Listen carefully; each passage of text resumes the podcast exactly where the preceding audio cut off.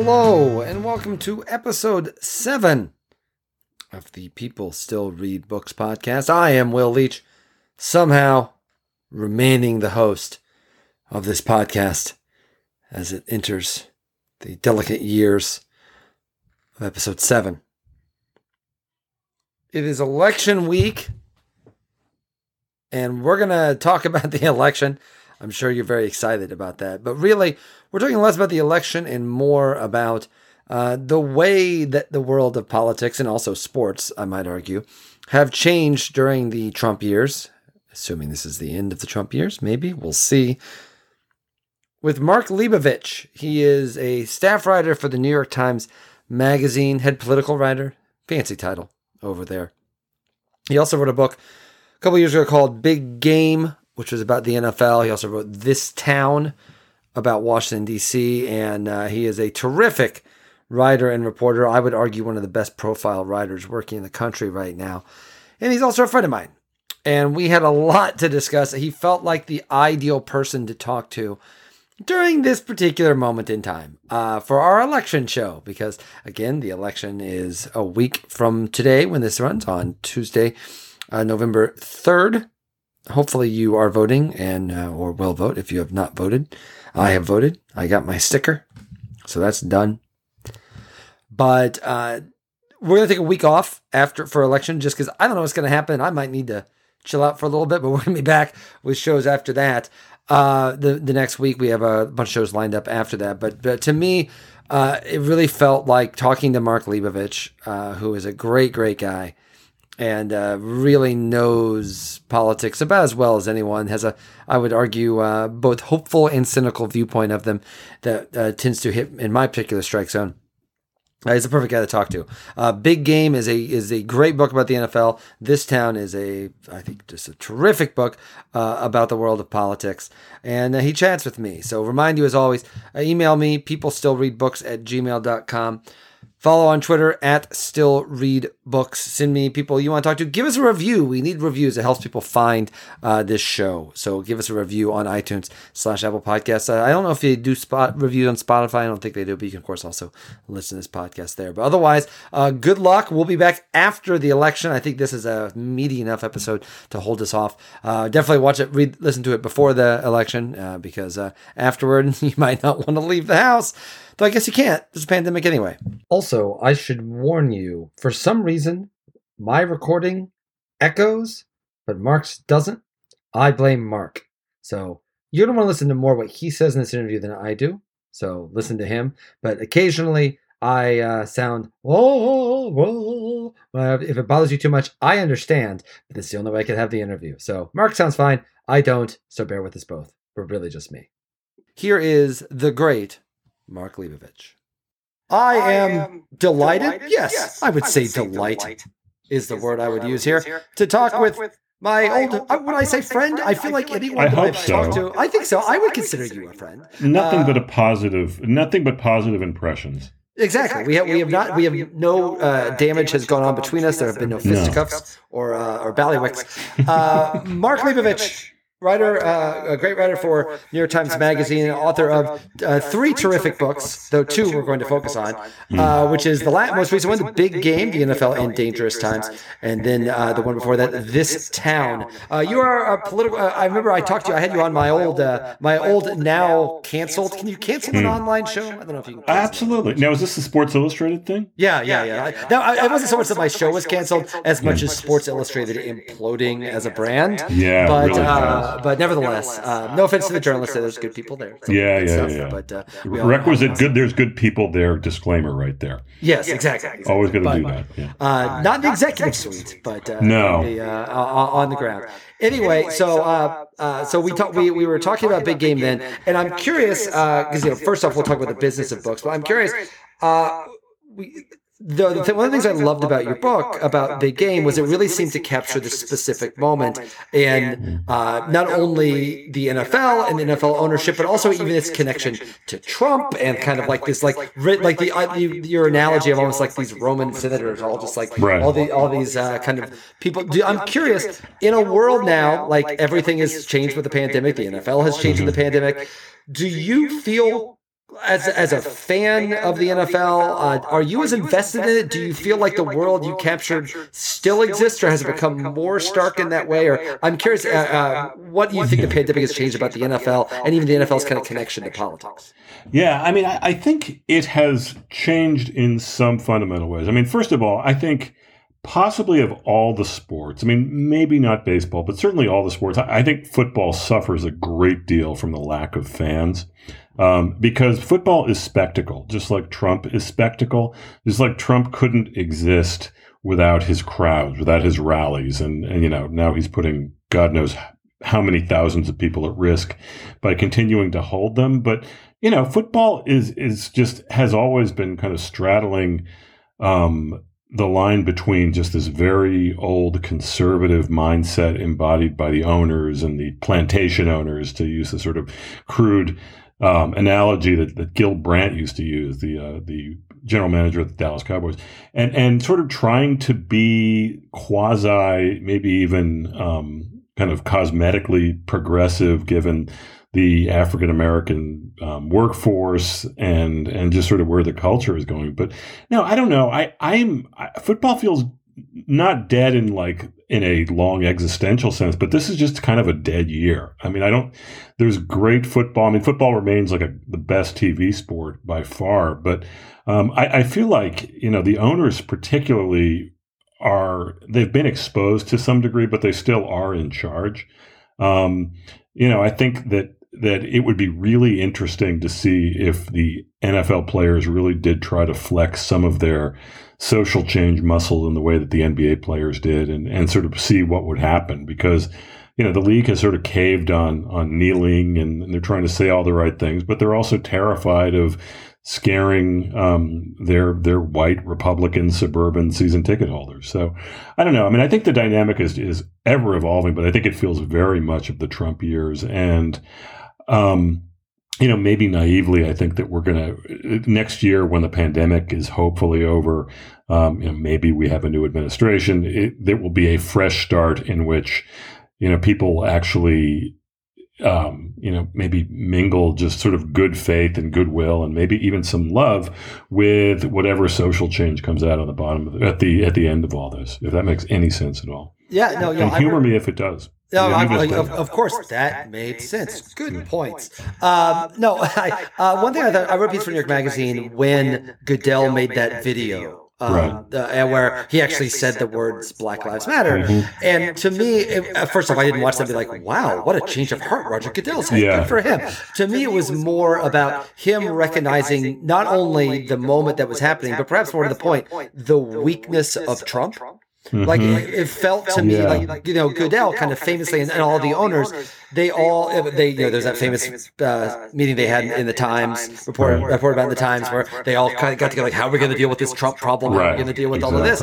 And, and it felt like them looking him looking at Trump and saying, "You know what? This is going to upset you, but mm-hmm. I don't have to worry about you much anymore. Right. I think you're not going to be a problem for me." And it's funny yeah. because one of the things I love about your book so much is it really it it, the, it, make, it points out that the NFL even before Trump, has always felt like a very Trumpian league. Oh, it's always felt in that regard. Do you think, like, is there a world where, like, obviously there's Jerry Jones doing the, the yeah. disingenuous shit-eating grin, yeah, uh, sure. uh, kneeling thing, but is there a world where there is an NFL, where they're not like the NBA, who, by the way, may even be retreating a little bit considering yeah. some of the, the issues going on there, but is there a world where Roger Goodell and the NFL owners, as currently constituted, can exist in a world that has not only not that doesn't have Trump anymore, but is in fact most likely going to react very negatively against Trump type things. And it's going to want to clean up its act in that way. I, I would hope. I mean, I think the most likely scenario would be that that happens without Roger Goodell. I mean, I, I think. I think Roger Goodell probably pushed himself as far as he possibly can, and and I don't. I mean, when he made that Black Lives Matter thing, the Matters thing, I mean, on its face, it seemed kind of lame because my predisposition on the NFL, especially related to Goodell, is that that something lame is going to come out of him. But I actually found myself oddly moved because. Yeah. He was making such a, it was kind of a lame effort, but it actually seemed like a sincere lame effort. Um, one, one sort of breed of both executive, CEO, um, and, and also politician, I've sort of come to know is the son of the really principled like politician who actually did take a stand. So Roger Goodell's, you know, father was a U.S. senator. He was kind of a maverick Republican who was the first, or one of the first, you know, big name politicians who turned against the Vietnam War, and he got on the wrong side of Nixon and basically lost his reelection campaign because the White House, the Nixon's White House, um, you know, basically declared war on him. Um, and I always sense that that Roger Goodell just kind of wanted to do the right thing. He kind of wanted to be principled like his dad but he couldn't he, he just didn't have either the power or the authority or the character to do it and that moment struck me as him trying at least as well as he could to kind of be on the right side of sort of small h history um, and you know it reminded me a little bit of um, I remember when Mitch when Mitt Romney had his impeachment vote, right? Remember, uh, I guess it was January, February. Um, but you there? You, you there? Will I think? Yeah, I'm, yeah, I'm, okay. I'm, with you. I'm with you. Yeah, no, I just remember. So Mitt, Mitt Romney's father was also a maverick Republican in the '60s. He was governor of Michigan. He was really, really big on civil rights. He also was a big enemy of Nixon, um, and took a whole lot of heat for it. And you know, so Mitt Romney you know, decided after being kind of seen as a feckless, flip flopping opportunist for most of his career um, decided that you know maybe now it's okay at my stage in life or at this moment in history or you know at my age or whatever to actually be the person that maybe my dad would be proud of. And um, i don't know so there is that kind of strain of of kind of wasp or kind of patrician son who was kind of haunted by his father's example um, that I, that sort of it, it was remin- reminiscent a little bit of that. But again though i don't i think as far as moving the league forward um, it's everything is kind of on hold, I think, until we see what the election brings, and also, you know, when the pandemic clear, clears up. Because what's weird about this time is that no one really knows what it's all going to look like on the other end. I mean, I think we all sort of agree that there will be another end. I mean, it will. This will eventually end. Um, by that I mean Trump and the pandemic. But there is a sense that that there will be great change on the other side, and it will look quite different. And no one really knows what they what what how they're going to fit into it. You know. You know, it's fascinating to me, and I, I want to talk about one thing you said very interesting uh, that I'm actually writing about for New York Magazine next week, which is about the idea. Uh, I talked to an administrator at like a major college, like a like a yeah, like and and uh, who um, told me he said, "Listen, um, if Trump wins the election, I don't think there's going to be sports for a month." Hmm. At least interesting, and I found that kind of interesting, right? And and I, and I think there may be something to that. Now, now we don't have to talk about the idea of, of Trump winning or, or not yet. We'll get into my panic notion part of the podcast right. later on. But I do feel like that's interesting because you know I uh, to me what what was strange about the NBA protest was it was gr- like it was unprecedented. Like it was really it was something we had not seen. It, it, it, because so many things are happening this year. Something massive like that can happen, and you're just like whoa, and then this like some other crazy shit happened 24 hours, and you've kind of moved on it. But it really is like a truly incredible thing that before a playoff game, a team said, no, we're not playing. And it went to all these other, like baseball had like a bunch of games canceled. Like it's really kind of remarkable. But it is also worth noting, I can't, like the, okay so they got some arenas that were opened for mm-hmm. early voting yeah uh, which is great which is not nothing to be very yeah. clear yeah but it doesn't feel like it felt like they came back pretty quickly. yeah. But like it doesn't feel like there was like a ton of Absolutely. real pressure put on. And I wonder about that. To me, my theory is if Trump wins, and again, we'll get to the right. idea of that happening, that feels like in the world of sports, like a truly revolutionary, Absolutely. then there might not be sports for, for a long time. I mean, I, I, think so, and especially if I mean, look, I, I, think it'd be very different if it looks like he if it's contested, which I, it's hard to think that he could win a fair election in a way that is not controversial. Like like I'd be shocked if you know we woke up on November fourth or November fifth or whenever and um, you know, he won the popular vote by, yeah. you know, I mean, it was just, it, it's like Bush Kerry or something. Yeah. Like, it, not it, a exactly. blowout, but he wins, right? Exactly. I mean, that just seems unlikely. So I think, you know, if there is some sense that he is stealing it, um, that is that, that I mean, I, you know, who knows what could happen? I mean, what what's amazing is uh, the protests over the summer, which were massive and incredibly um, both exciting and I think tumultuous and scary in their own way because no one knew where it was going. But that was in response to very specific incidents, right? And it was actually all kind of geared towards um, systemic racism, but also, you know, pretty specifically police brutality and police violence against African Americans. Um, you know, this would be something even more widespread, but at the same time, an, election's a process, right? I mean, who knows, you know, how, but you're right, though. I mean, it, it's like sports would be seen as like the normal kind of um, normal uh, what is it transition of power, right? I mean, like okay, so um, everyone's in court and everyone is like arguing about whether whether Biden won or whether uh, Trump won, but you know at least um, you know the Bills are playing the Jets tomorrow or whatever, this Sunday or whatever. So um, yeah, I, I, didn't even think of that though, because yeah, sports I think would in a way be the first canary in a coal mine to see sort of what social norms would prevail, and I think the NFL, given that they would be the they would be the league that's playing at that moment, would be um, in a position to do it. And, and again, it's a it's a pretty it's a very black workforce. Um, it hasn't been that radicalized yet, but but certainly there have been, um, you know, there have been there have been indications in the last year that that is to say much more willing to act, um, you know, union and, and group of players than we had, you know, during Colin Kaepernick a few years ago. So yeah, we'll see. It's like one of the many many unknowns that we're now living through, like that literally will be resolved or at least sort of present themselves in the next two weeks.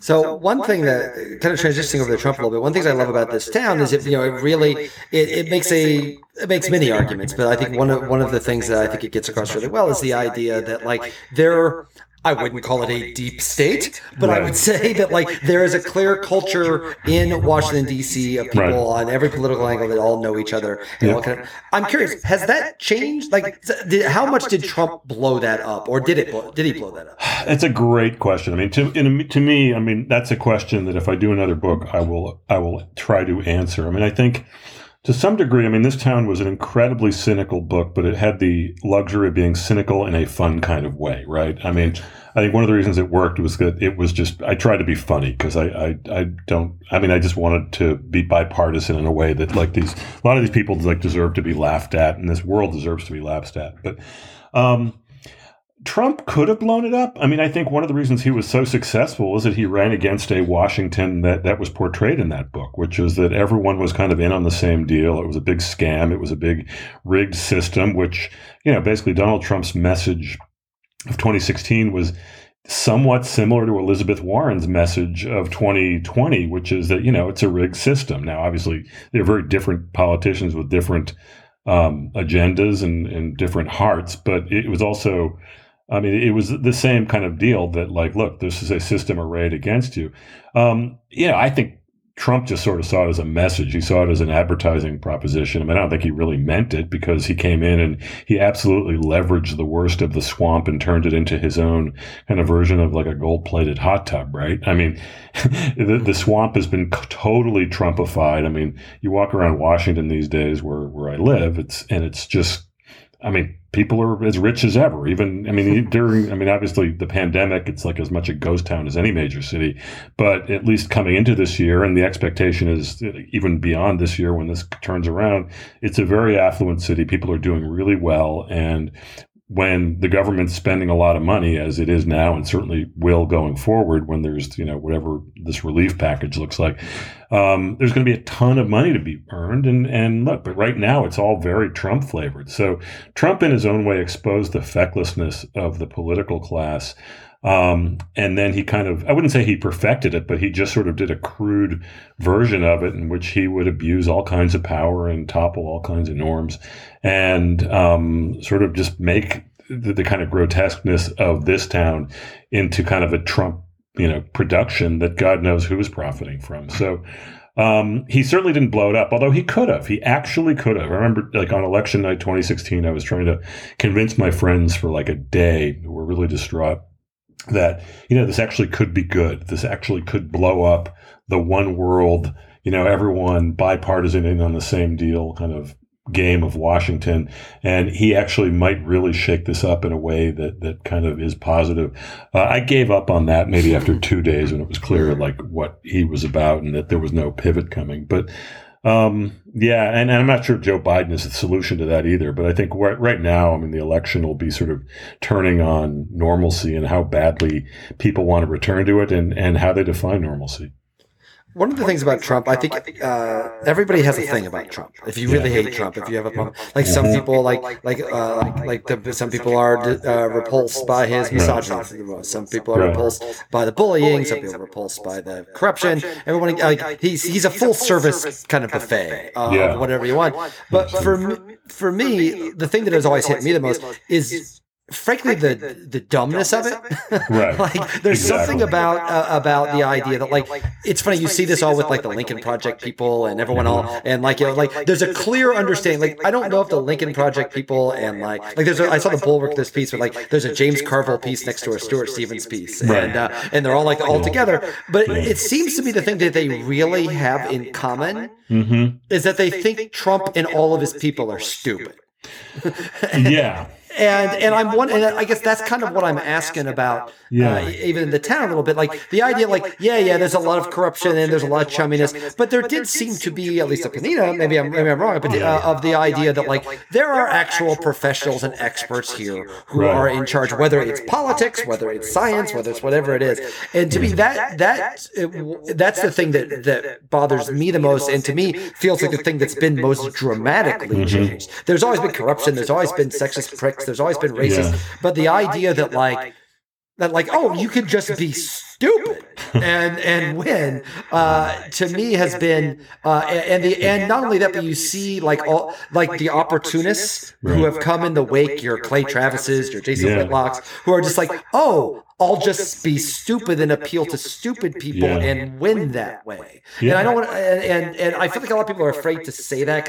Oh no. Yeah, but like I, I feel like it's to me it feels like one of the absolute major changes of the last. Com- completely. I mean that that's actually the single worst part of the Trump story, which is nothing about it makes you smarter and nothing about it makes you happier. I mean, it, the and the other thing is the, the, the single most depressing thing of, of all, I think, is that, you know, basically much of the elected Republican Party, um, all of whom know better, um, have turned themselves into Clay Travis. I mean, so you're you're sitting in Georgia, so you know Kelly Loeffler, right? Who, right. you know, pretty well educated. She, you know, she has a business on Wall Street. I mean, she's she's a presentable you know, affluent woman, right? Who obviously knows better. And you see what kind of campaign she's running. I mean, she thinks, and, and maybe she's right. I mean, she thinks that that's how you um, get elected as a Republican in even a pretty fast changing state like Georgia. But, but basically,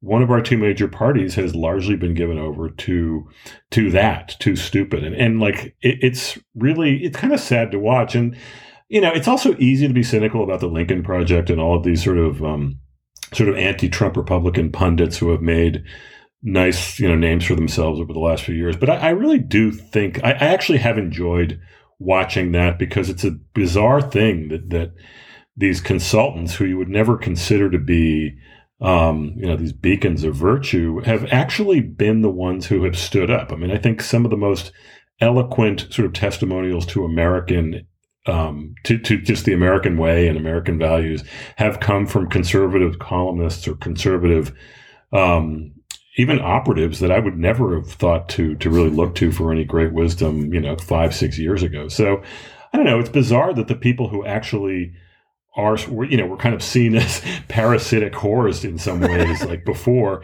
are the ones who have not only stepped up but i think you know added some really fresh ideas and fresh thinking and really cool ad making to this. Now granted trump gives you a lot of material and and and you know gives you a lot to work with but um, you know, I, I, think that that strange bedfellows can be oddly edifying in some ways, and um, you know, it's easy to be cynical when you see Stuart Stevens and, and James Carville sort of you know, locking arms and stuff. But you know, look, I, they're better than Kelly Loeffler. They're better than they're better than uh, you know a lot of people who I think will look back on this age and and hopefully have regret and hopefully will be scorned.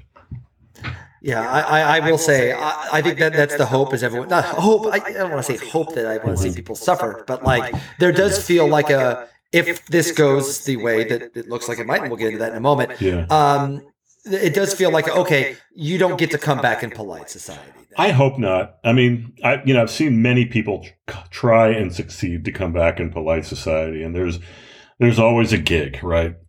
I mean, you know, media might be dying in some ways, but there's always, especially in media. I mean, but there's there's always someone to give you a gig, and anyone can anyone can do a podcast, right? Anyway, um, any, any schmuck, any schmuck can do a podcast.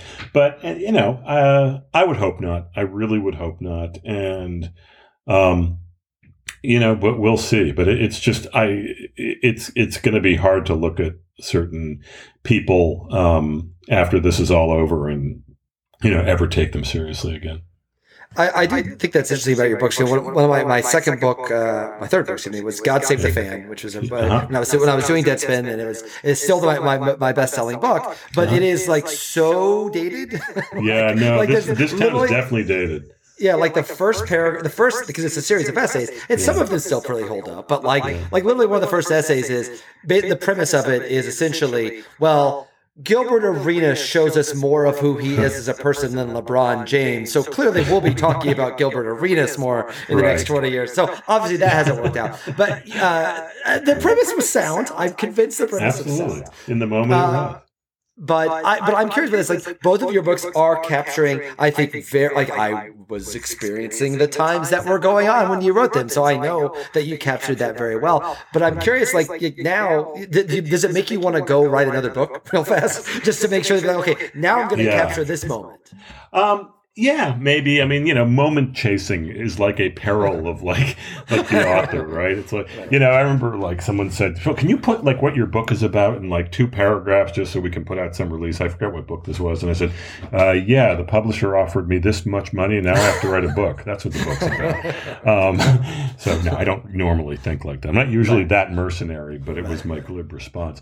Um, yeah, I mean, it, look, it's quite a few trees or virtual trees or whatever trees pixels grow on um, have died and will die over, you know, what this what this means, right? And you know, publishing. I mean, one sort of, I guess, for now at least, um, fertile, you know, pocket of, of, of publishing is is politics and Trump and whatever this has meant, you know, campaign books and so forth. I mean, I think it's it's a glut. I don't think there'll be that many that'll be remembered, but um, I don't know. I mean, I, it is tempting because I mean, you do feel like like I remember. Um, remember after 9-11 i forgot who it was who said this but it was some tv company maybe even been like ted koppel who i think was still working then.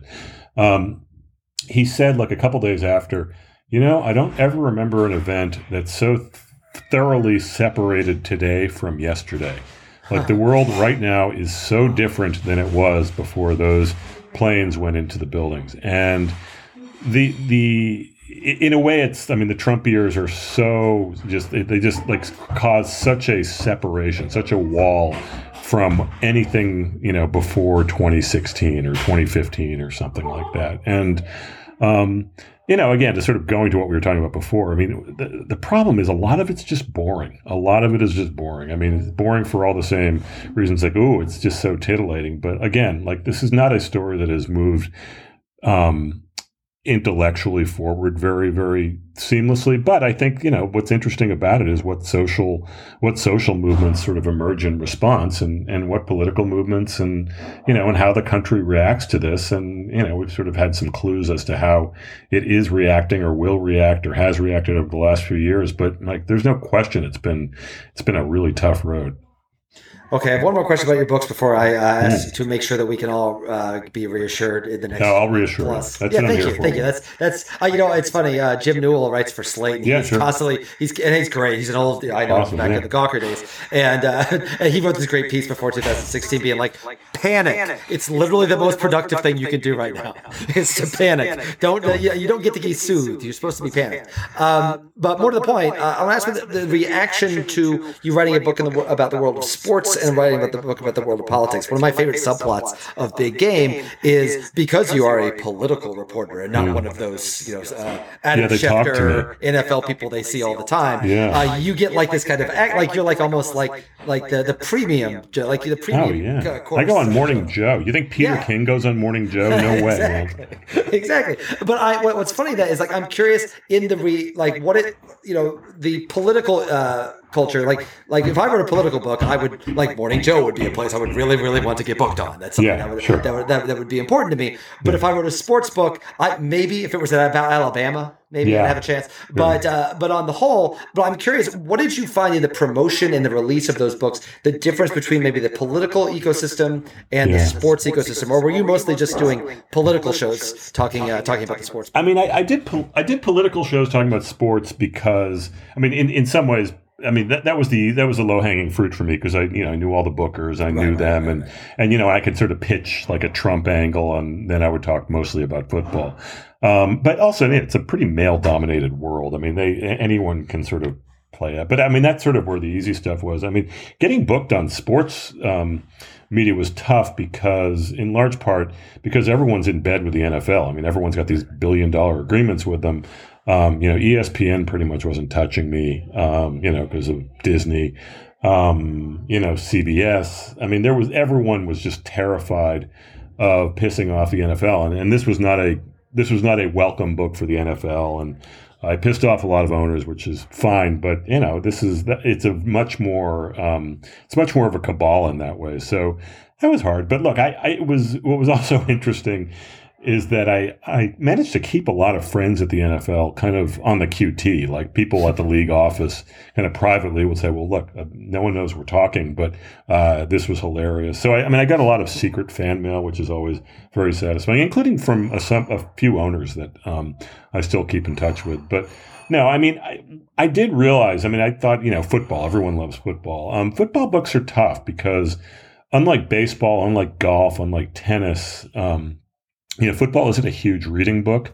I mean, there have been, I mean, I think one of the best football books I've ever read, um, which is America's Game by Michael MacCambridge. You ever read that? Mm-hmm. Great book. Um, you know, it just doesn't, I mean, it doesn't have the footprint that, like, you know, uh, What It Takes or Game Change or any of those. Yeah, of yeah, or even even Boys of Summer for like a baseball book. Right, right, exactly. And and again now too. I mean, politics has just become so pervasive, not so much as a sport, but just as a reality show. I mean, and that's sort of another great Trumpian contribution. Um, although it started with, you know, it really started 20 years ago, or even started with cable news and stuff. But um, no, but it, I mean, there's a lot of the same muscles, and and again, it's it, it's sort of you know, I I mean, a lot of it's kind of a lot of the same types show up in in in both worlds, and um, you know, it's more fun to talk about football, but I also it's easier to sort of get people engaged in politics when, because I you know I have like the quasi expert, um, you know, the quasi expert um, cachet that that people, I guess, for whatever reason, think that I have. All right, so I, I don't want you to reassure me, Okay. but certainly uh, it is. It, this does not seem again. We don't know. I, I think I find it fascinating. Uh, I, I'm really particularly not a big Bill Maher person, but Right. uh, he had this ongoing thing about a year ago, before even before the pandemic, when he would ask, like, "Hey," uh, he would ask, like, when Democratic politicians were on, on the show, "Hey, what happens if Trump refuses to concede?" And their answer was always, "We just have to win by a lot." and Yeah. he, he eventually compiled all of these answers and said, "You know, that's not a great answer." It's really not a great answer. Yeah. And but is that is that still where we are? Like like is, is that where the notion? It, it still feels to me this close. I mean, a week and a Yeah. half away. It still feels that like the only way we're getting through this is if Mm-hmm. It isn't maybe Georgia doesn't necessarily have to go, but Oh, Georgia would Florida does. basically do it. I think Yeah, Georgia but like would I think would Florida do it? Like I feel like if Florida. Oh, does it absolutely. no, no. yeah. First of all, East Coast, right? I mean, Eastern time zone polls close at a fairly reasonable hour, which I know Florida and North Carolina do. I'm not sure about Georgia, but um, yeah, I mean, you could get a pretty decisive answer, certainly with Florida and North Carolina, because um, you know Ohio is another early state, and you know I say it's still pretty unlikely that Biden wins Ohio, but um, you know, getting you know an, early call for North Carolina or Florida would be huge for for Biden, and I think it would make for a much um, you know would. I mean, I do think that what's what's interesting is, um, I mean, like a, a- an election theoretically should be as as as empirical as it gets, right? It's just numbers. It's who has the most. But I do think messaging and like sort of getting out in front and like sort of creating a perception of victory is going to be important. And obviously, the networks are going to have a huge amount of power about expectation setting and so forth. But you know, George W. Bush in 2000 you know, had an incredible advantage just on the mere at the from the mere start that that Gore actually conceded at one point. So even sort of psychically, when the numbers started changing, he was sort of beginning from an assumption of of sort of winning, and it was sort of the onus was on Gore. But I don't know. I hate the Bill Maher thing. I mean, I hate the idea that like we have to even speculatively coddle to Donald Trump's, you know, you know, ch- you know, toddler, like, oh, you know, we must convince him and everyone and all of his supporters that he really lost. So, like, therefore, anything less than six percentage points not going to do.